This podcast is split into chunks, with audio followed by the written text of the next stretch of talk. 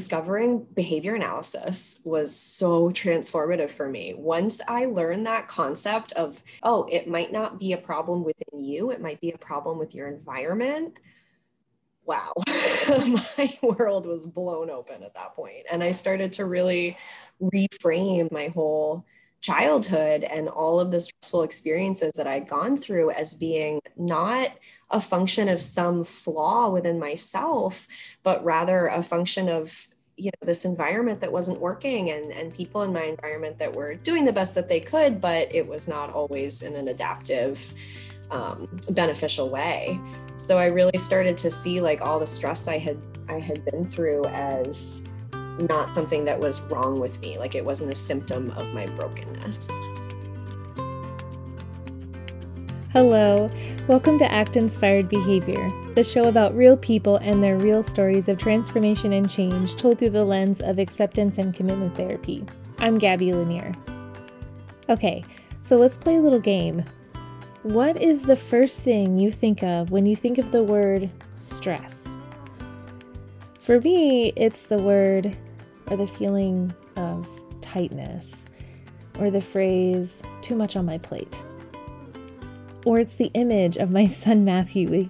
He's screaming at me at six in the morning because he doesn't always want to put on new underwear. It's that time I didn't finish a report until the night before. It's that memory I have of being in church, reading a story to the congregation, and dropping my microphone on the floor. It's that time that Matthew ran into traffic, and that feeling um, as I was grabbing his arm and reprimanding him too harshly in public, and then my body shaking as I was hugging him. It's all the experiences connected back to the words conflict and busy and mistakes and being late. And I think, honestly, for most of us, we associate stress with things that aren't good, things that are bad, things that we don't want in our lives because they suck. And for our guest, Martha Smith, she's amazing, and I can't wait for you to listen to her story. But for her, the word that comes up was the word childhood. As you hear, she's she has a relationship with stress, and a unique one at that. And I really love all the ways in which Martha relates back to the word stress in her story, a story that starts early on in life and continues today. So, as you listen, think about how stress might not have even been a word she'd used to describe her experience when she was younger, an experience of constant vigilance, of being on guard for the next stressful situation to come to pass, but it is now. And think to yourself, how did stress and the experience that comes with it impact Martha? How did it shape the internalized messages that led her down to this path of what she might call now perfectionism? And how did her responses and behaviors and actions change over time in a way that is now truer to who she wants to be? Also, I just want to say, kind of in the spirit of this episode and kind of the topic that we're looking at right now, I just want to point out that I'm very consciously deciding not to edit this episode to perfection, and that I just leave certain parts completely unedited because, you know, it actually really stresses me out. And I wanted to see if I could just let it be, because it forces me to confront my own perfectionism and also gives me way more time to enjoy my weekend right now. So enjoy all those little imperfections and funny things that I like to say and do in my interviews. Um, Knowing that it is kind of stressing me out right now, just thinking about it, but I'm also smiling and enjoying my messy, non-perfect life.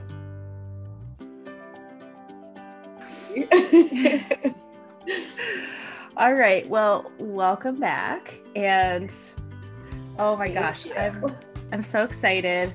I last night I was like, do I have my interview with Martha tomorrow? And I looked at that and I'm like, yes, I do. Yes. I know, I've been so excited. I had a, speaking of stress, you know, kind of a long week, and was thinking like, okay, but I have something to look forward to on Saturday. Yep. Yeah. And it's, it's, it's funny that our, our topics on stress are not funny. I mean, like, stress is just normal, right? But I, I, every time I have felt something stressful this week, I was like, oh, I can't wait to just talk about right. Yep. Like, this is apropos. Yeah. Okay. Quick story. And then we'll get started. So I work for the school district and I had the long weekend off. And yesterday was one of the few days where I had daycare and a day off at the same time. Ooh. And so they like to take holidays off a lot at daycare. And so I was really excited about it. I kind of forgot about it until a couple days before. And then I was just getting super pumped. And I'm like, these are all the things I'm going to do. It's going to be great. I'm going to take a nap. Yep, and, yep. and then that morning, we get all ready to go. We get in the car. He's excited to go to school. We start walking towards the school. And I'm like, weird, the lights are off. I check my phone. It's not canceled. Oh no. And then someone drives up and it's one of the employees and she said, oh, I'm so sorry. We canceled school today. Five teachers are out. Oh my gosh. Five. I was like, really? Okay, great. I totally understand. It's like my hearing went like zzz. And I turn around and Matthew skips back to the car, plops inside and is like, mommy, we're going to have such a fun day. And I'm like, uh-huh. I just slump against the car. Like, I can't even hold my own weight right now. It was the worst. Oh yeah, I need a second to physically process the sort of disappointment.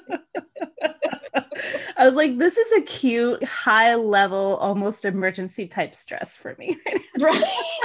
Right. Yeah. I'm pregnant and all the emotions and hormones and all that kind of stuff. So, oh, that's right. Yes. Yeah. Anyhow. Okay. All right. I'm just all smiles this morning because um, oh, me too. I'm excited to talk to you. So, all right. So this is what we're going to do, Martha. I'm going to pause and take some deep breaths just to center myself. And yeah. then we can go ahead and just get started with the interview. Mm-hmm. Okay. Okay. All right. Okay. So I'm going to take three deep breaths and then I'll go ahead and get started. Beautiful. I'll breathe with you. All right.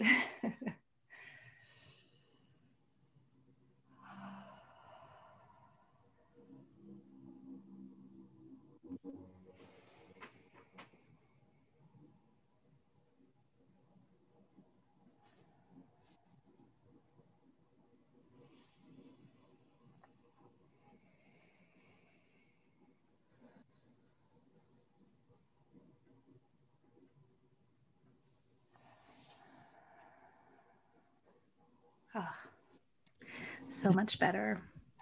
Mm-hmm. I cut this part out of the interview, but it just feels so good to do. Oh, so, absolutely. Okay. I've calmed down a little bit. Um, Back in your body. Okay.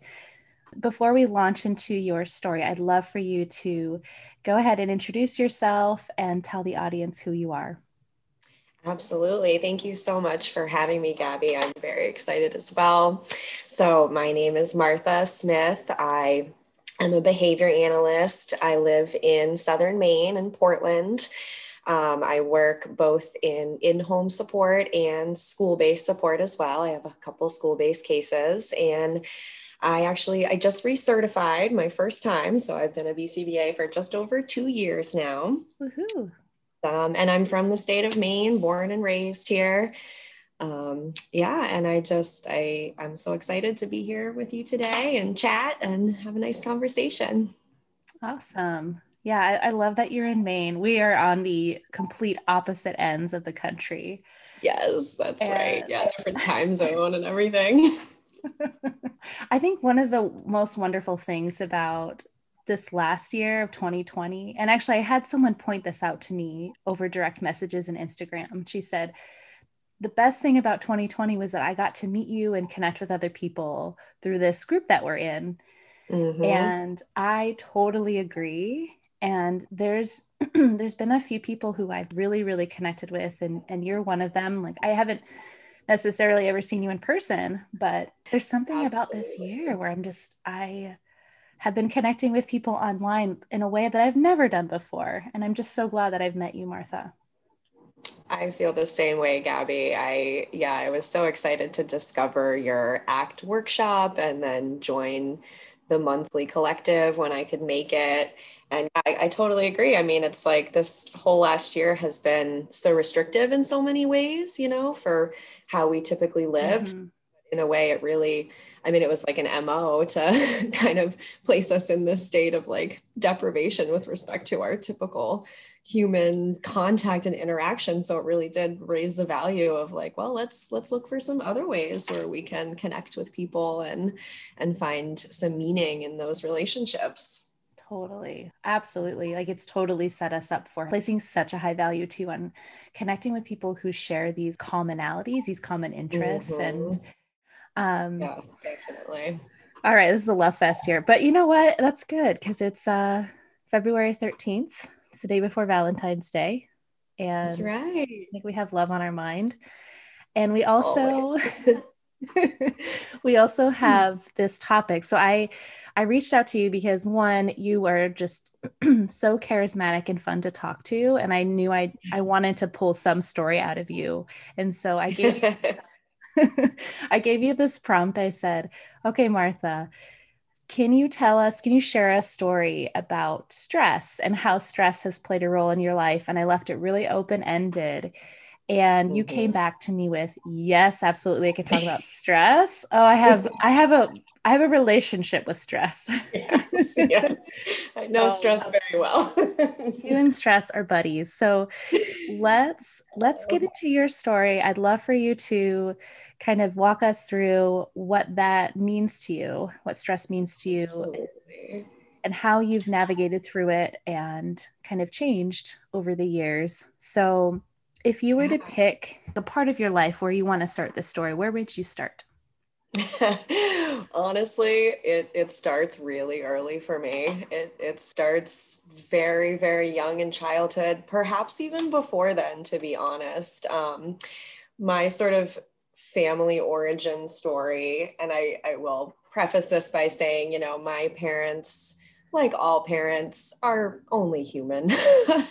And, you know, they are truly wonderful people and have grown so much over the years and have come so far. And when I was young, they did the very best that they could from, from where they were at.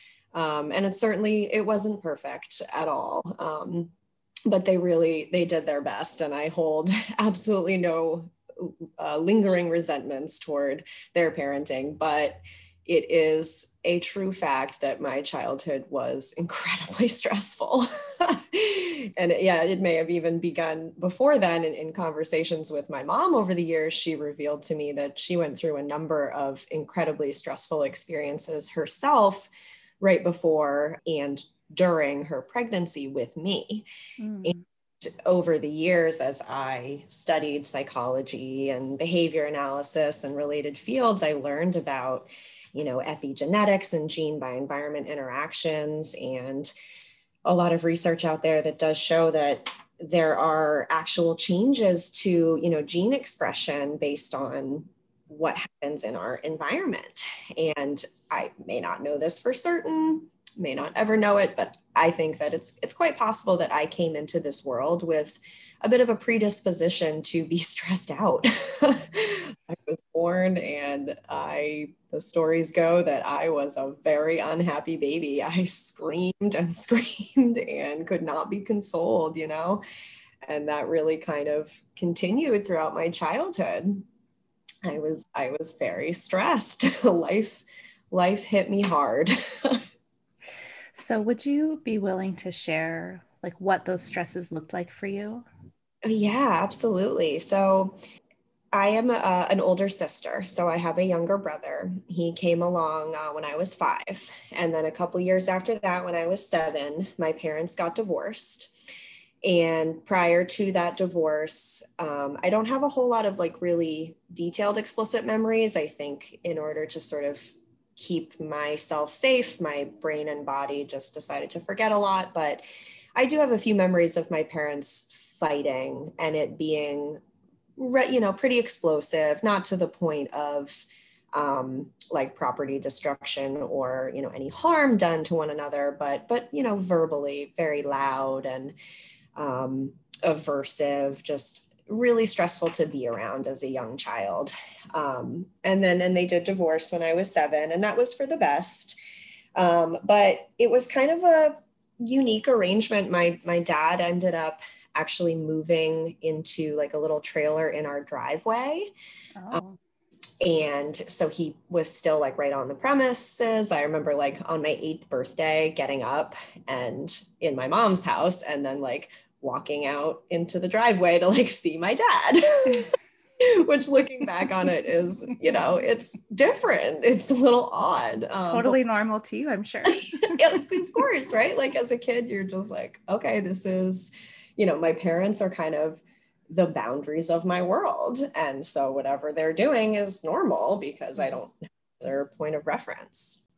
So he went from living there to, he kind of bounced around. Um, and like the, my mom comes from a little bit more of a like financially stable background, and my dad less so, um, but that's also partly due to the relationship that he had with his parents, which was incredibly stressful. And there was a lot of trauma there.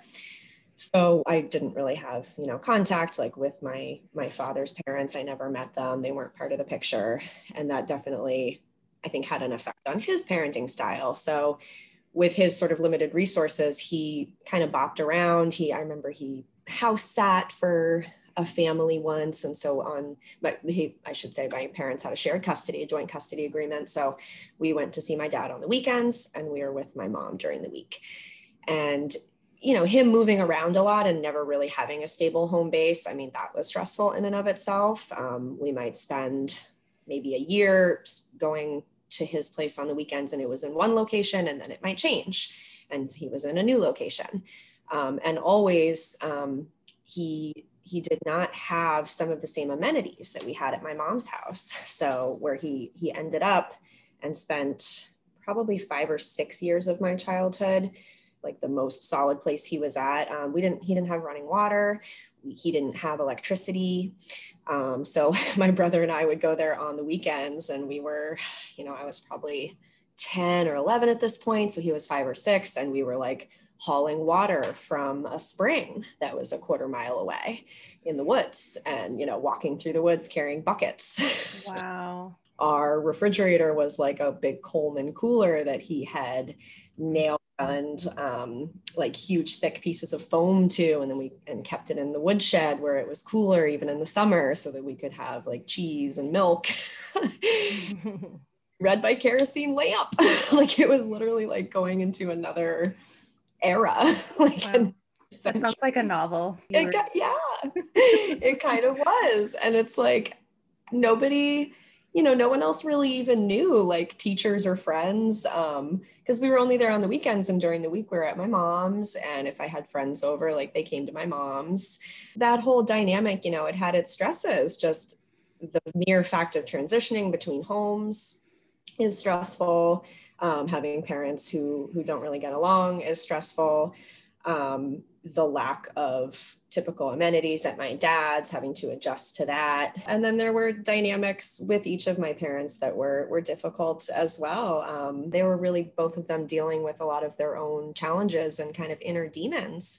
And um, like I said earlier, you know, they did the best that they could, um, but it, it did affect my brother and I. Um, and I, I began to take on a lot of the stress of sort of emotionally regulating for everybody in my family.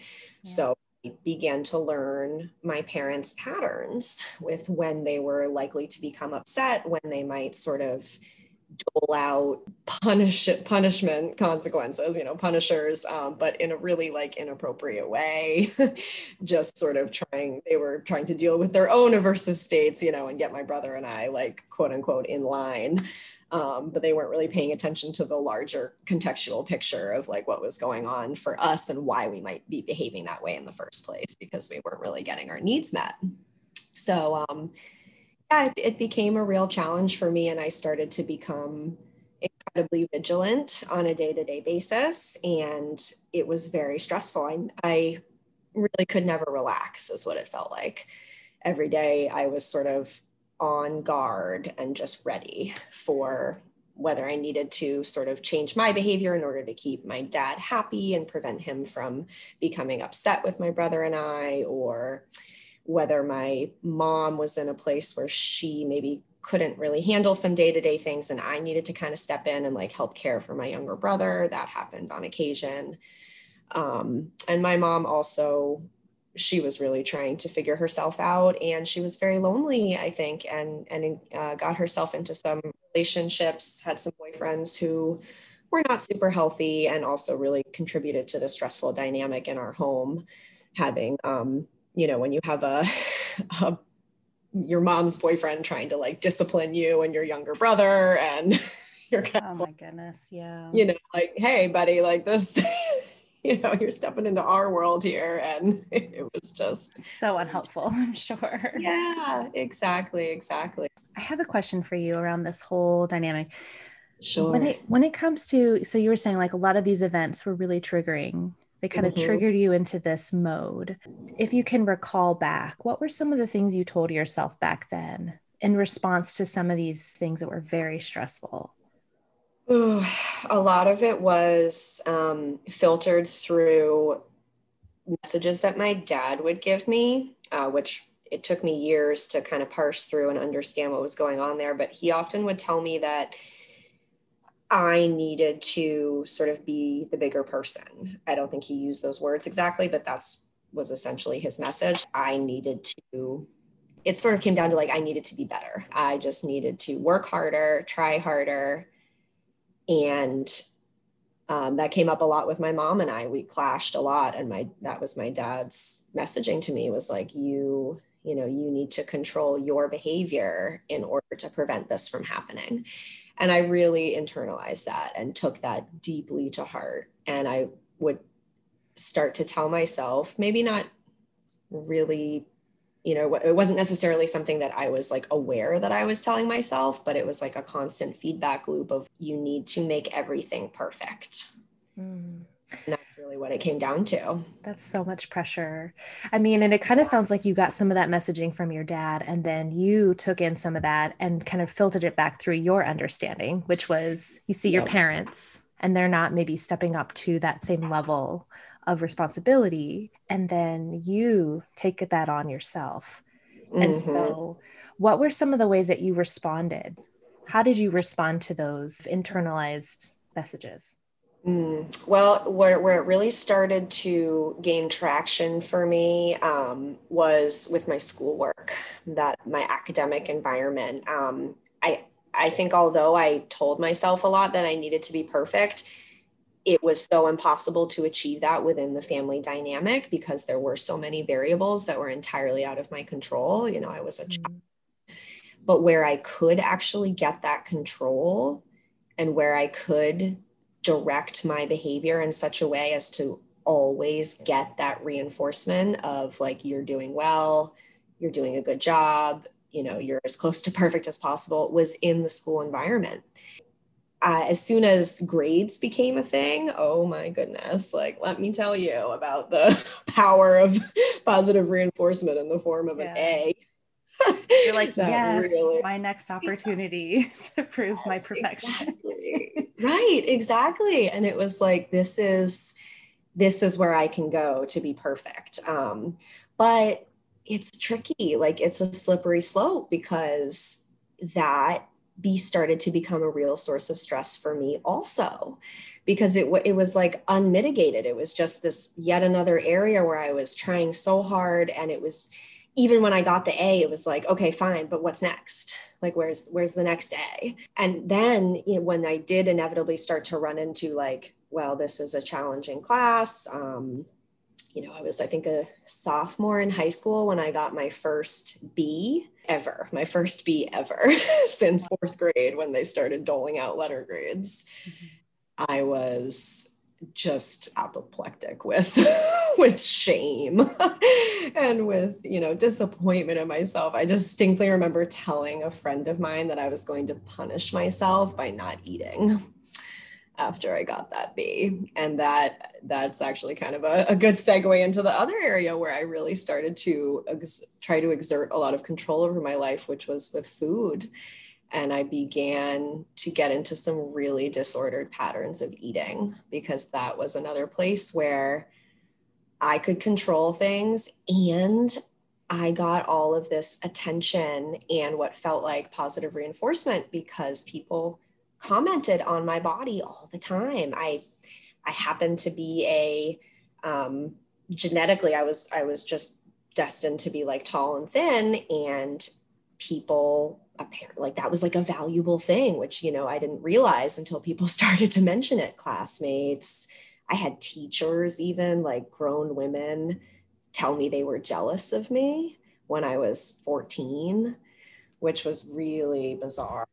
It was like a really, you know, looking back, I'm like, my God, I really hope that no adult women are talking to high schoolers like that these days, because it was really confusing. It was like, oh, wow, I'm getting all this attention and, you know, it must be a good thing that I'm thin. And then that sort of morphed into like, well, what happens if I'm not anymore? Like, what happens if I gain weight? Who will I be? And that was incredibly stressful as well. Yeah.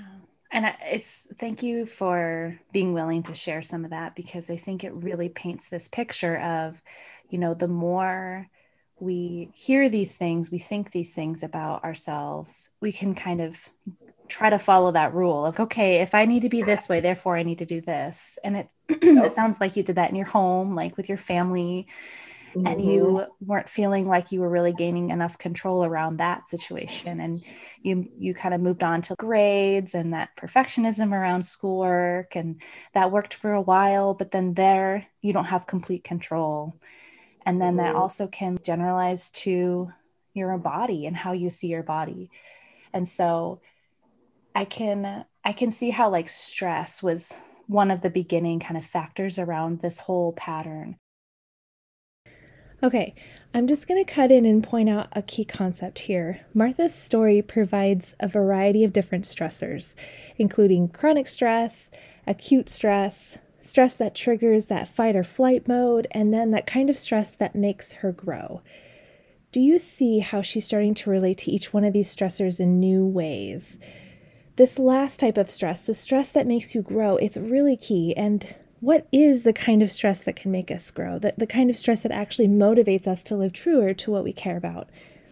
One of the reasons we talk about values so much in ACT is because values reinforce our actions. And let me say it in a different way.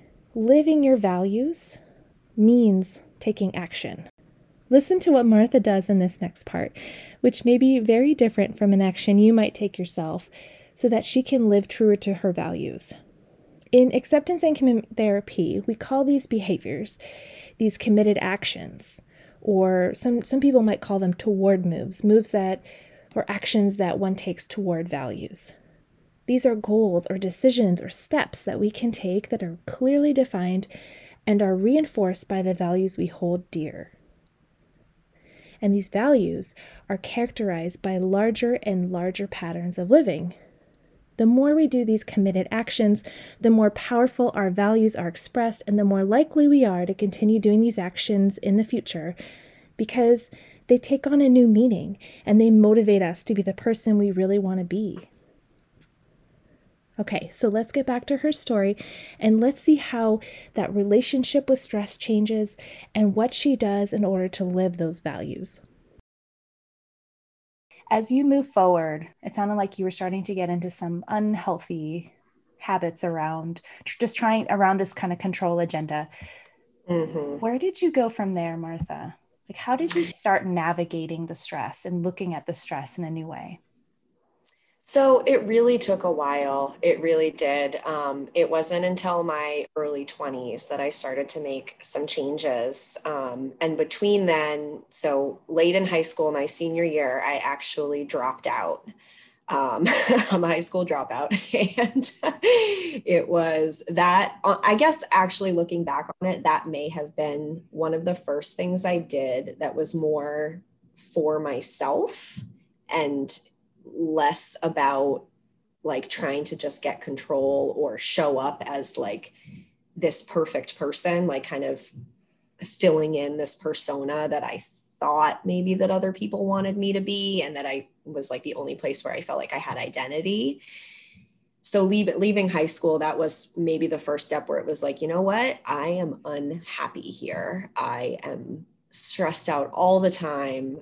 I'm constantly worried about grades. And then coming into school, I was constantly thinking about my body, just running everything through the filter of what are other people thinking about me? How are other people perceiving me? And so leaving school, leaving high school was kind of like this liberating moment. Um, and I do remember it was like the first time that I contacted kind of that shock value of having other people be like, wait, what, what are you doing? Because you know, I, I was top of my class. And so my teachers, and I think I, I remember even having a conversation with the principal where he was like, are you sure you want to do this? And I was like, yes, absolutely. Like, I hate it here. To get out. Um, and my parents, um, at, by that time, they had started to really make some huge strides in how they were parenting, and, and started to really look at like some of their earlier behavior and um, come to terms with that with themselves. And so they were really supportive, and, and they were like, yeah, you know, you, you need to do what you need to do. Um, so I did that. I left, and then I started working actually. And that was, that was another step for me of trying something new where I was going to be contacting or having experiences in all these new environments where there was going to be a learning curve. And I had to kind of realize like, I'm not going to be perfect at this right away. Um, but I'm also gaining skills in the pursuit of that. And so that's okay. And so I think it, it was, you know, if I think about it in like the ACT framework, it was like maybe the first time that I was starting to identify some of my own values. Like, what does Martha really value? Not my parents or school or teachers or anything like that, but what do I care about? Um, and then I did some traveling. I actually traveled solo to Costa Rica when I was eighteen. And I did not speak any Spanish. I had taken French in high school. So I showed up in Costa Rica being like, hola, el baño. And that was about it. And um, I was there for a few months, and I lived with a family, and I went, I uh, volunteered at a daycare. Um, and I studied Spanish. I took lessons every day with the, at the agency that I took the trip through. Um, and that was, that was really transformative as well, because I went from, I went there having no Spanish skills and also being just terrified. So that was, that was a big step for me too. And then, um, moving on and going to school, going to college was huge for me as well. And, and it was really discovering psychology, and then truly discovering behavior analysis was so transformative for me. Once I learned that concept of, oh, it might not be a problem within you, it might be a problem with your environment. Wow, my world was blown open at that point. And I started to really reframe like my whole childhood and all of the stressful experiences that I'd gone through as being not a function of some flaw within myself, but rather a function of, you know, this environment that wasn't working, and, and people in my environment that were doing the best that they could, but it was not always in an adaptive, um, beneficial way. So I really started to see like all the stress I had, I had been through as not something that was wrong with me. Like, it wasn't a symptom of my brokenness. Oh my gosh. I love that so much, Martha. And how, how amazing that you were able to, to make those connections, because I think to me, like, that is such amazing work, inner work that you were able to do. I think a lot of us still can be really stuck in those stories and those histories and not apply mm-hmm. these principles back to our own lives and really make sense of it, because it's hard. There's so much there. Right. There's just so much yeah. that goes into it, but you can really start to see patterns once you look through it through this lens. And so it sounds like you were starting to make some, some steps towards being willing to do things that were uncomfortable, kind of going against some of these different rules that you have in your head around mm-hmm. being perfect, having to kind of control the situation all of the time. And you were getting a lot of value out of these different experiences.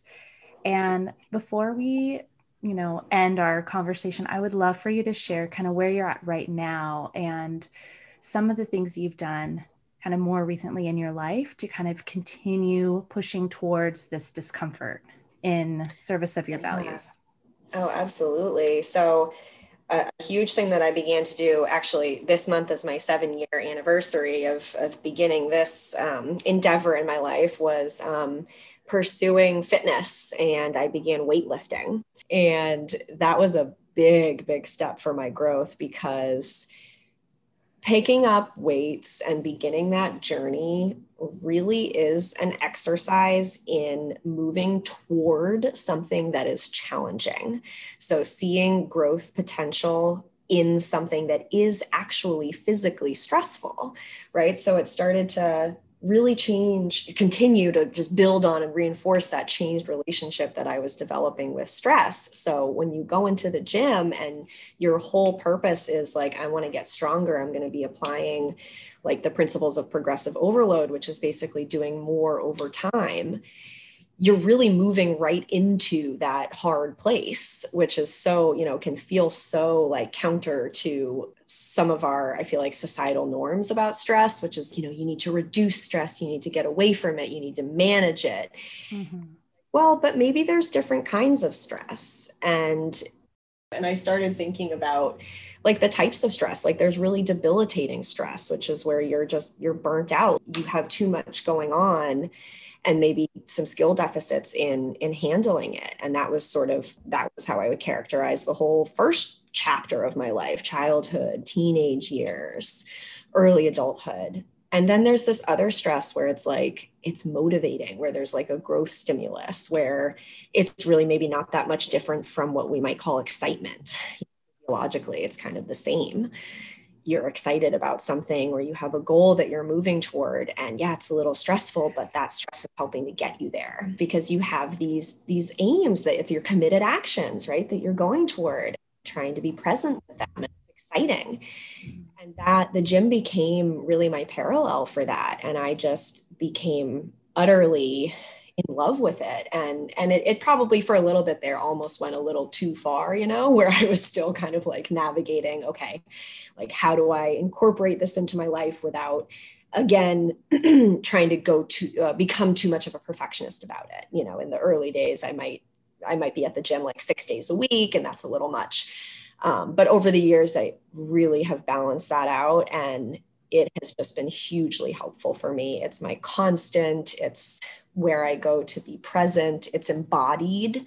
You know, we spend so much of our lives up in our heads, I think, and being present in your body can be so healing and just so can really just reinforce growth. Made me realize that, you know, even when I'm stressed and there's a lot going on in life, I have these things that I'm doing that are so important to me that just speak to my heart, you know, and make me feel like that I am living my purpose here on earth, because life is short.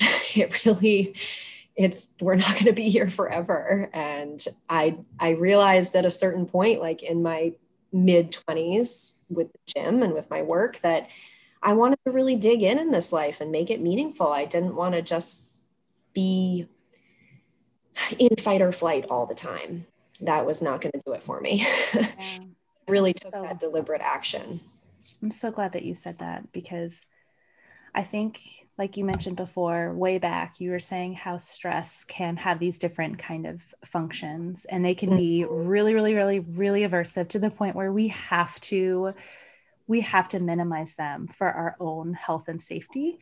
And Absolutely. There's other stressors that can actually have a completely opposite function, where it moves us in a direction toward the things that we really want. Like you were saying, that progressive weight training, or mm-hmm. toward a degree, you know, living a purpose that is really meaningful to you.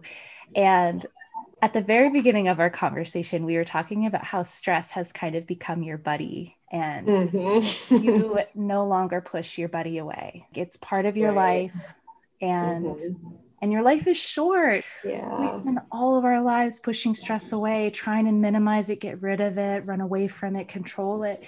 We're going to spend so much of our time and energy doing that work rather than doing kind of what for you is valuable, this weight training. And I know that you've done competitions and things like that too, which is super yeah. awesome.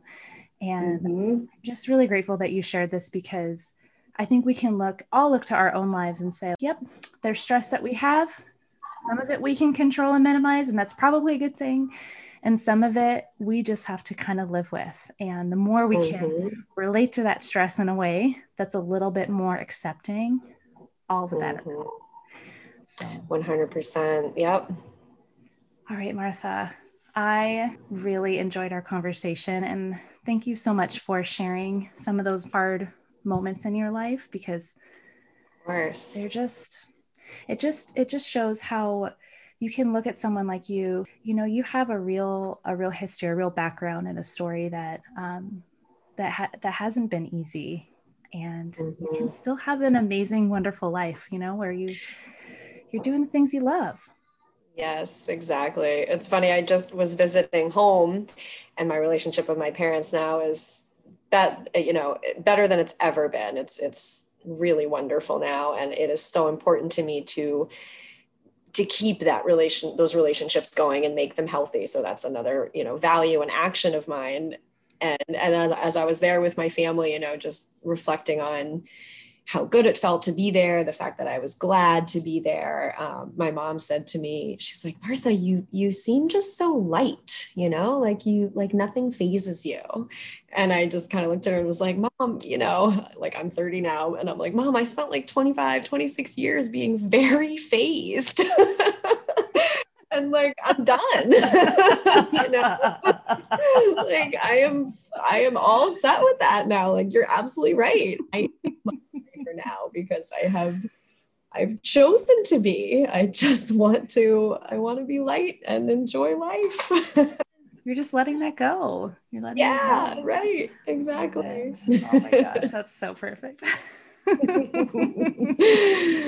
Martha. But yes, thank you so much. I hope you have a wonderful rest of your Saturday and a wonderful thank Valentine's you, Day. Yes, you too. Happy Valentine's Day. Lots of love.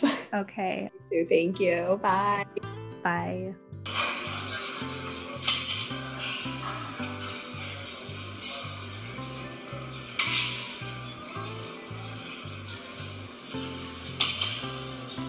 Wow, that's amazing. Oh my gosh, Martha.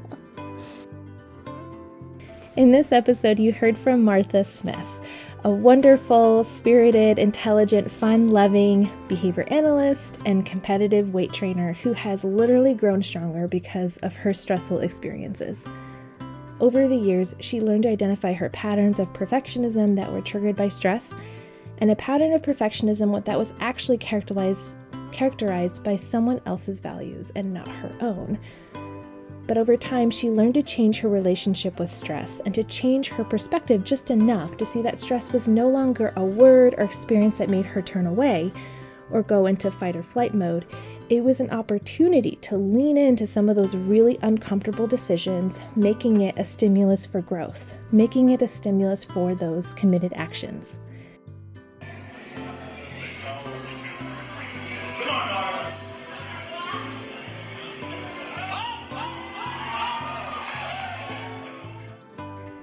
I want to say that I'm feeling really stressed out right now, and I've probably mentioned that a couple of different times in several different ways, but for a variety of reasons. And listening to this story, first of all, it just made me laugh when I listened back to it, but it also gave me an opportunity to check myself and realize that I don't have to be perfect in order to cope with the stress.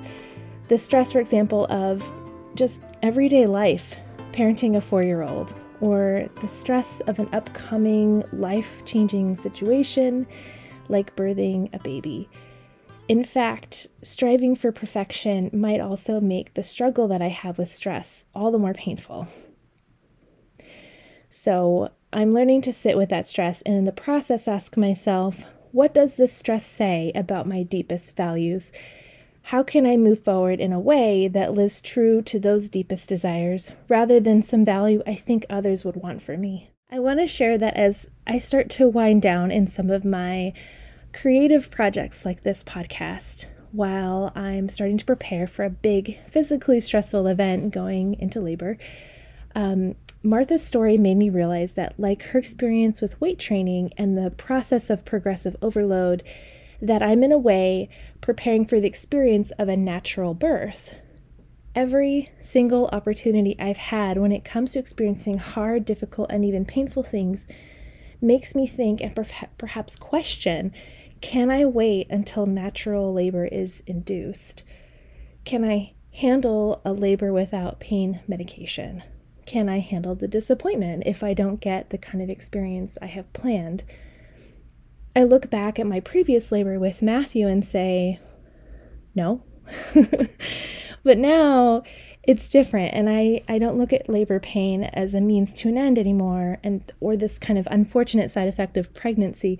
I see it as an opportunity to embrace difficulty, to feel and even enjoy the process of what my body can experience. And honestly, it, may, it makes me want to cry a little bit, because before I was literally numb to the pain.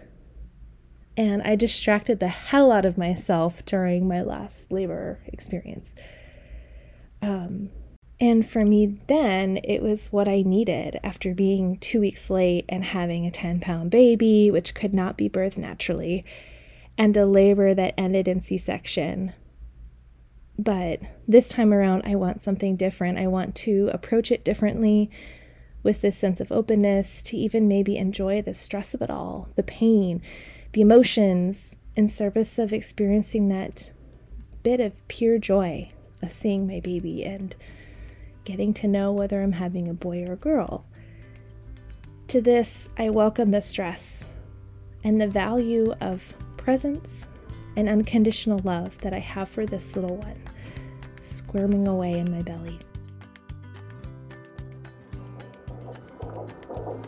There you go, you can start, yeah.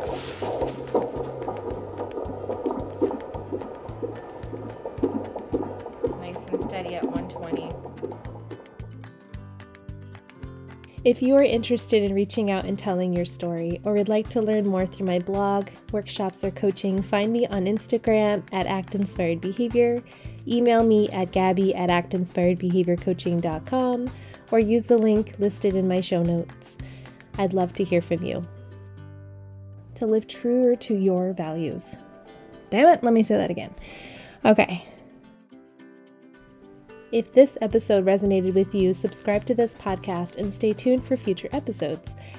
And please take a moment to rate and review this show. It's so helpful in getting others to find this show. Thank you so much. Sorry. Okay. That was my husband walking in. All right, let's go back to where I was. Hello again. I want to take a moment and say that this podcast is for educational purposes only. Content and conversation provided in this podcast should not be taken as or replace professional or therapeutic recommendations. As a board-certified behavior analyst, my goal is to disseminate ACT and behavior analysis to the wider public and have meaningful conversations to further explore our understanding. If you are concerned about your own personal well-being, I encourage you to seek out the help of a licensed professional who can provide individual support to you. Thank you so much. No, I'm not going to edit this out. You will not edit this out, Gabby. Okay, where was I?